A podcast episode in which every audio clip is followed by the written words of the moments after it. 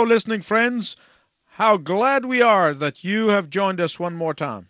مرحبا بكم أيها الأصدقاء المستمعون يسعدنا أنكم عدتم مرة أخرى للإصغاء إلينا I want to begin by reminding you that it is no secret for any of us that modern society moves very quickly. وأود أنني أذكركم من البداية بأنه لم يعد سرا لأي واحد منا أن المجتمع الحديث يتحرك بسرعة Therefore, the idea of waiting on God's will can be contrary to every natural inclination that we know. ولذلك فإن فكرة الانتظار لمشيئة الله يمكن أن تكون عكس كل الميول والنزعات الطبيعية التي نعرفها اليوم We work hard and we work long to achieve quick success. فنحن نعمل بكل جهدنا ونعمل وقتا طويلا لكي نحقق أسرع نجاح ممكن Then God comes along and says, Wait. وعندما يأتي الله إلينا ويقول انتظر What do we do? ماذا نفعل؟ We squirm with frustration. نحن نرتبك ونتضايق ونشعر بالإحباط I'm not saying that waiting on the Lord is easy,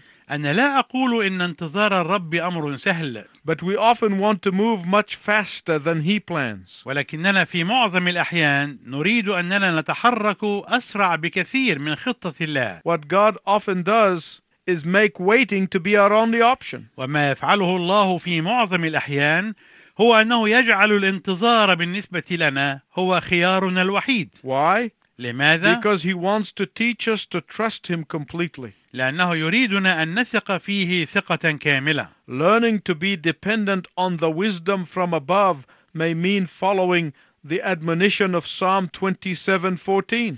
تعلم الاعتماد على الحكمة النازلة من فوق ربما يعني اتباع النصيحة الواردة في العدد الرابع عشر من المزمور السابع والعشرين Wait on the Lord, be of good courage, and he shall strengthen your heart. Wait, I say, on the Lord. انتظر الرب ليتشدد وليتشجع قلبك وانتظر الرب A major reason why there are so many frustrated Christians is because they have different timetable from God's timetable. السبب الكبير لوجود كثيرين من المؤمنين الذين يشعرون بالإحباط والفشل هو أن لديهم جدول مواعيد يختلف عن جدول مواعيد الله. And that is why James tells us in chapter 3 verse 13, ولهذا يقول لنا يعقوب في العدد الثالث عشر من الأصحاح الثالث من رسالته من هو حكيم وعالم بينكم فليري أعماله بالتصرف الحسن في وداعة الحكمة؟ we saw in our last message that it is not enough that you have knowledge in your head. وقد رأينا في رسالتنا الماضية أنه ليس كافيا أن تكون لك المعرفة في رأسك Because knowledge enables you to take things apart, but wisdom enables you to put things together. لأن المعرفة تمكنك من معالجة الأمور معالجة جزئية ولكن الحكمة تمكنك من وضع الأمور كلها معا Knowledge opens us up to the truth, but wisdom enables us to relate God's truth in our daily life. المعرفة تساعدنا على الانفتاح لإدراك الحق ولكن الحكمة تمكننا من تطبيق الحق الإلهي بما يناسب حياتنا اليومية Wisdom that comes from God is a wisdom which God intends for his people to have and seek after. الحكمة التي تأتي من الله هي الحكمة التي يقصد الله لشعبه أن تتوافر لديهم وأن يطلبوها وأن يسعوا وراءها And that is why James follow up the same theme from the last message which he started in chapter 3 verse 1. وهذا هو سبب متابعة يعقوب لنفس الموضوع من الرسالة الماضية فبدأ في العدد الأول من الأصحاح الثالث قوله Not many of you should presume to be teachers, my brothers. لا تكونوا معلمين كثيرين يا إخوتي Then he goes on to verse 13 and says, Who is wise and understanding among you? ثم يستطرد إلى أن يقول في العدد الثالث عشر من هو حكيم وعالم بينكم The Bible shows us again and again that godly wisdom means being God centered instead of self centered. ويبين لنا الكتاب المقدس مرارا وتكرارا أن الحكمة الإلهية تعني أن يكون الله هو المركز بدلا من أن تكون الذات هي المركز There are basically three truths to live by. هناك ثلاث حقائق أساسية نحيا بها Number one, أولا God is the creator, so he stands in the beginning of things. الله هو الخالق ولذلك فهو يقف في مركز البداية لكل الأشياء Number two, ثانيا God is faithful, so he stands in the center of things. الله أمين ولذلك فهو يقف في المركز بالنسبة لكل الأشياء Number three, ثالثا God is the judge. He stands at the end of things. الله هو الديان ولذلك فهو يقف في موقع النهاية لكل الأشياء To face life with these convictions is to be on the highway to victory and exercise of godly wisdom. فإذا كنت تواجه الحياة بهذه الاقتناعات تستطيع أن تطمئن أنك في الطريق العام للانتصار ولممارسة الحكمة الإلهية Can a believer operate his or her life on Satan's wisdom? هل يمكن للمؤمن أن يشغل أو يدير حياته على أساس الحكمة الشيطانية؟ Unfortunately, the answer is yes. لسوء الحظ فإن الإجابة عن هذا السؤال يمكن أن تكون بكلمة نعم Although James speaking to teachers whose hearts are not focused on things of the Lord, his words apply to all believers. ومع أن يعقوب يتحدث إلى معلمين قلوبهم ليست مهتمة بأمور الرب إلا أن كلماته تنطبق على كل المؤمنين Look at James 3:14 to 16. تأمل الأعداد من الرابع عشر إلى السادس عشر من الأصحاح الثالث من رسالة يعقوب ولكن إن كان لكم غيرة مرة وتحزب في قلوبكم فلا تفتخروا وتكذبوا على الحق ليست هذه الحكمة نازلة من فوق بل هي أرضية نفسانية شيطانية لأنه حيث الغيرة والتحزب هناك التشويش وكل أمر رديء James' reasoning is very simple. حجة يعقوب هنا حجة بسيطة للغاية When our hearts are filled with bitter jealousy and selfish ambitions, our judgment is impaired. فعندما تكون قلوبنا مليئة بالغيرة المرة والتحزب فإن حكمنا وتمييزنا يكون مفسودا وضعيفا Bitterness and jealousy and ambitions short circuit good judgment. المرارة والغيرة والمطامع تضعف قدرتنا على الحكم الصائب والتمييز السليم We cannot be relied on. We cannot be objective. Our motives color our responses. فنحن هنا لا يمكن الاعتماد علينا ولا نقدر أن نكون موضوعيين وتصبح استجاباتنا ملونة ومتأثرة بدوافعنا Jealousy and selfish ambition are bad enough in the secular world, but when they run rampant in the church, tragedy is born. إن الغيرة والمطامع الأنانية سيئة للغاية في العالم الدنيوي لكن عندما تتفشى في الكنيسة تتولد المآسي What brings about bitter jealousy? ماذا يسبب الغيره المره Most often it comes from a feeling of being used by other people. إن هذا الإحساس في معظم الأحيان يأتي من الشعور بأن الآخرين يستغلونك. Let me tell you a quick story. دعني أقص عليك قصة سريعة. It's a story about two men who lived in a certain city.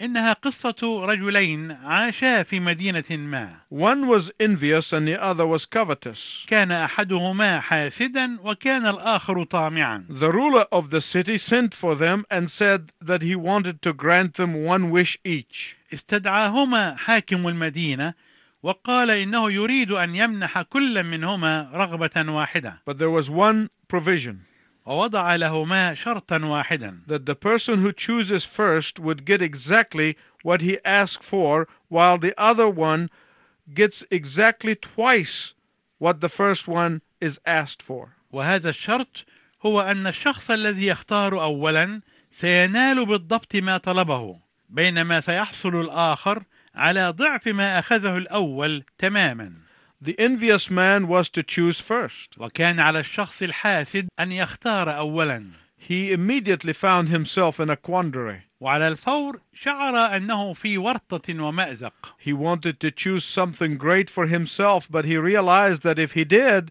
the other would get twice as much. فقد أراد أن يختار لنفسه شيئا عظيما ولكنه أدرك أنه إذا فعل ذلك فإن الآخر سيأخذ ضعفه He thought for a while and then he asked that one of his eyes should be put out. وفكر قليلا ثم طلب أن تقلع إحدى عينيه But you see, jealousy and envy are deadly characteristics. وهكذا ترى أن الغيرة المرة والحسد صفتان مميتتان What about selfish ambitions? فماذا عن المطامع الأنانية؟ Selfish ambition clouds our judgment. إن المطامع الأنانية تحجب عنا قدرتنا على التمييز والتقدير الصائب Selfish ambition wrecked many churches. حطمت المطامع الأنانية كثيرا من الكنائس And when selfish ambition worms its way into marriage relationship, the consequences can be appalling. وعندما تتسلل المطامع الأنانية إلى العلاقات الزوجية فإن النتائج يمكن أن تكون مروعة Division among family members or church members runs rampant when selfish ambitions rule the hearts of men and women. الانقسامات بين أفراد العائلة أو بين أعضاء الكنيسة تتفشى عندما تسود المطامع الأنانية قلوب الرجال والنساء The tragedy is that the person who is envious and has selfish ambition never rests. المأساة هي أن الشخص الحاسد صاحب المطامع الأنانية لا يهدأ أو يستقر أبدا.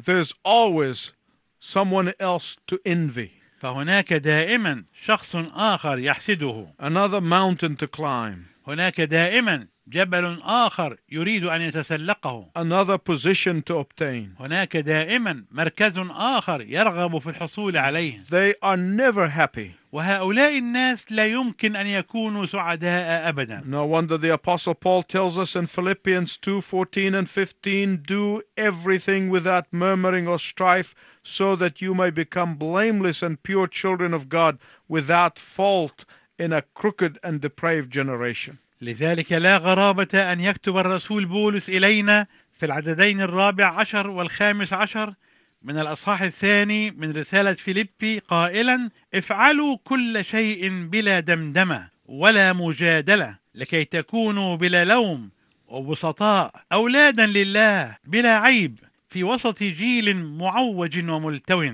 There's almost no limit to the sins that follow envy and selfish ambition. وتكاد لا تكون هناك نهاية للخطايا التي تنتج عن الحسد والمطامع الأنانية James tells us that worldly wisdom is earthly. يخبرنا يعقوب أن الحكمة الدنيوية أرضية which means it is a product of the world system. بمعنى أنها حصاد النظام العالمي Worldly wisdom is unspiritual. الحكمة الدنيوية نفسانية It does not come from the Holy Spirit. أي أنها لا تأتي من الروح القدس Worldly wisdom is demonic. الحكمة الدنيوية شيطانية It is of the evil and it will utterly lead to division, destruction, and defeat. أي أنها من الشيطان وهي سوف تؤدي إلى الانقسامات والتدمير والهزيمة الكاملة Satan is its source and he thrives on its consequences. الشيطان هو مصدرها وهو ينجح ويزدهر بفضل نتائجها What happens when we use worldly wisdom in trying to do God's work?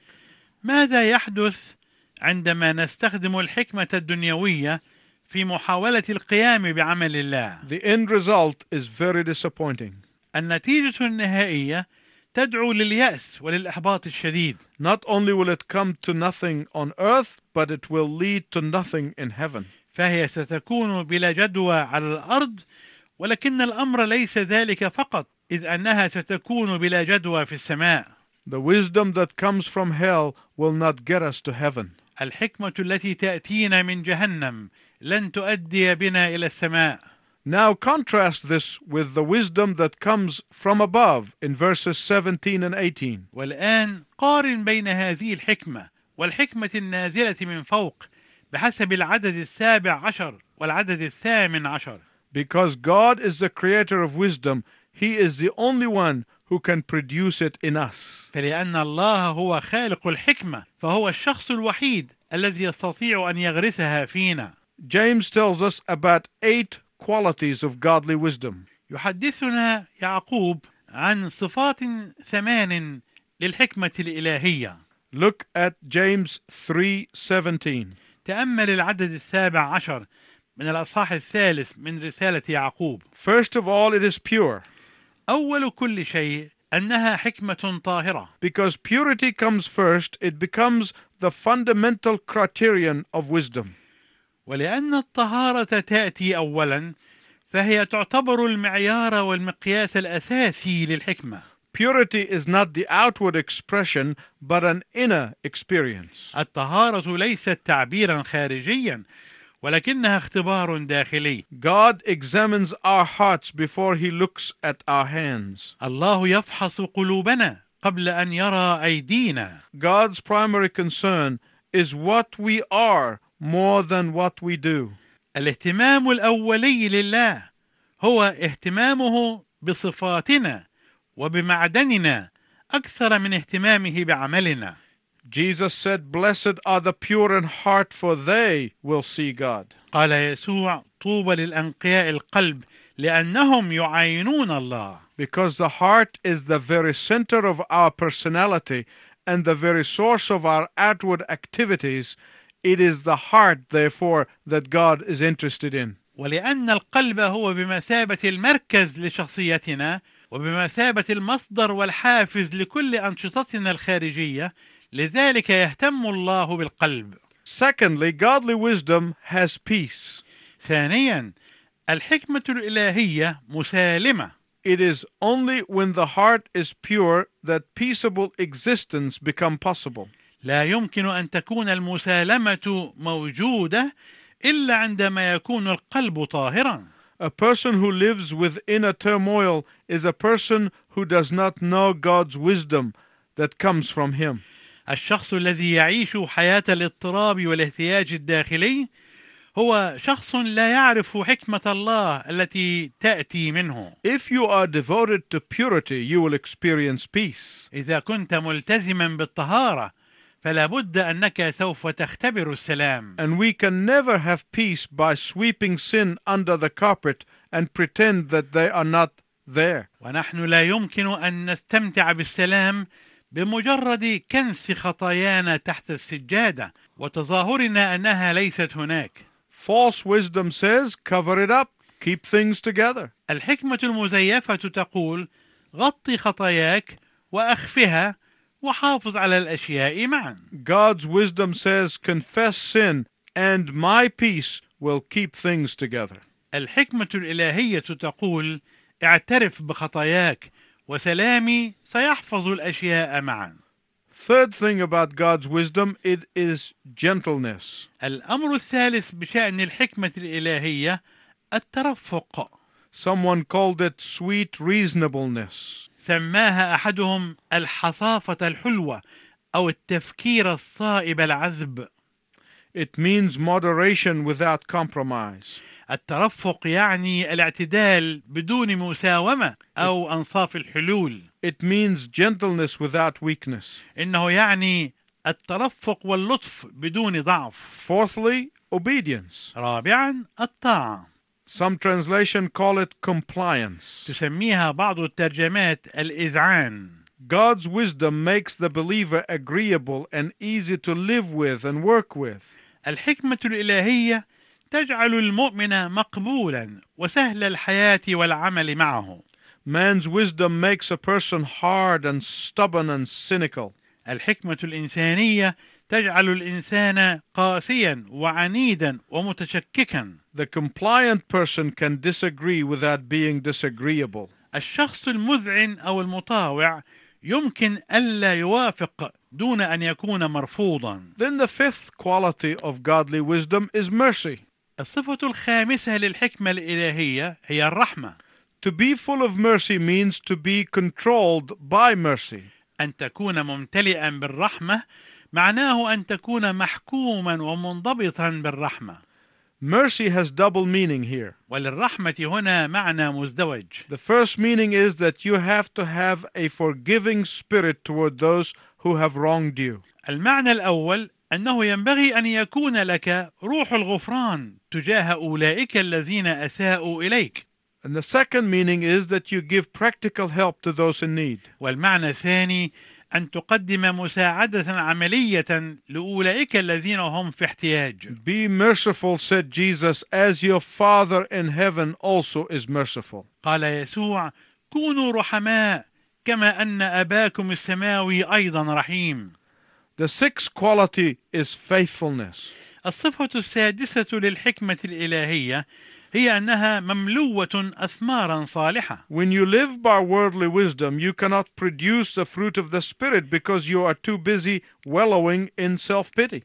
عندما تعيش بالحكمة العالمية فأنت لا تستطيع أن تنتج ثمر الروح لأنك تكون مشغولا جدا ومنغمسا في رثاء الذات But godly wisdom compels us to bear wisdom in our lives and the lives of our family members and the lives of those who are close to us. ولكن الحكمة الإلهية تجبرنا أن نحمل الحكمة في حياتنا وفي حياة أعضاء عائلاتنا وفي حياة أولئك المقربين إلينا Seventh characteristic is decisiveness. الصفة السابعة للحكمة الإلهية هي صفة الحسم والقطع In some translations, it is translated no partiality or showing no favoritism.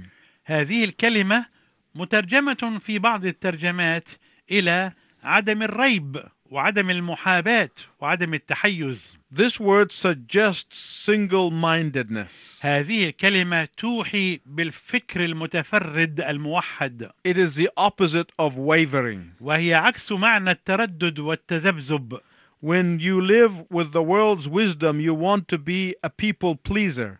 عندما تعيش بحكمة العالم فأنت تريد أن تكون مسرا ومرضيا للناس You change your mind often and you are pressed from side to side. ولذلك أنت تغير رأيك كثيرا وأنت تشعر أنك تحت ضغط من جانب إلى آخر When you have God's wisdom, you have conviction and purpose. وعندما تكون لديك الحكمة الإلهية يكون لديك الاقتناع والهدف Finally, the eighth quality of godly wisdom is sincerity. وأخيرا تأتي الصفة الثامنة للحكمة الإلهية وهي الإخلاص It literally means without hypocrisy. وهي تعني حرفيا عدم الرياء Hypocrisy originally meant a dialogue. كانت كلمة الرياء في الأصل تعني الحوار Then it came to mean playing the part of an actor. ثم أصبحت تعني القيام بدور الممثل The heart of the word is pretending to be something that one is not.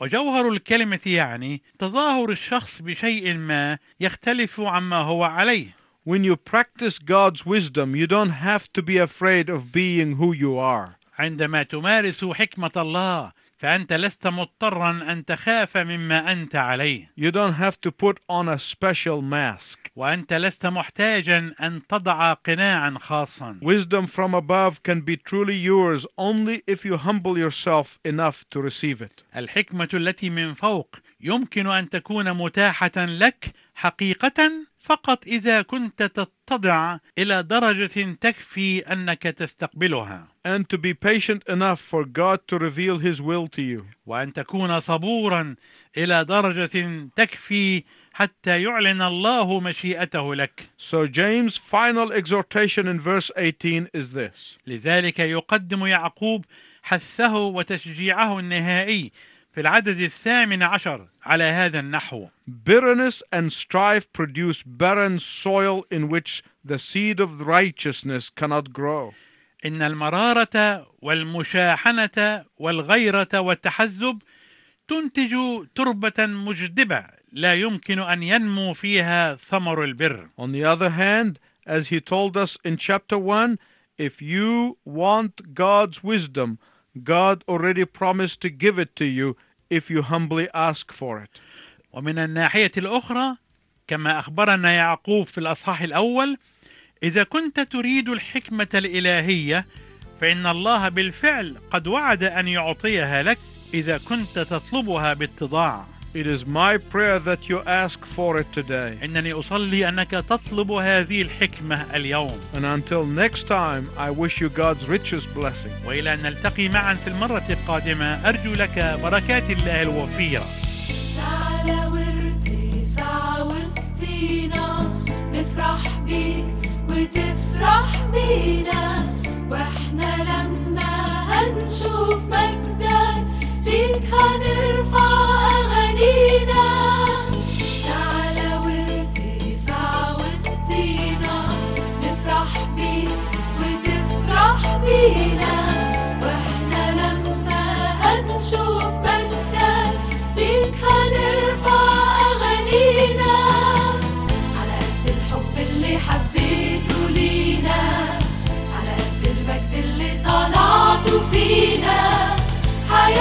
تشهد وقلوبنا تعمر وندي لك يسوع المجد اللايق بيك على قد الحب اللي حبيته لينا على قد المجد اللي صنعته فينا. حياتنا تشهد وقلوبنا تعمر وندي لك يسوع المجد اللايق بيك وحتى لو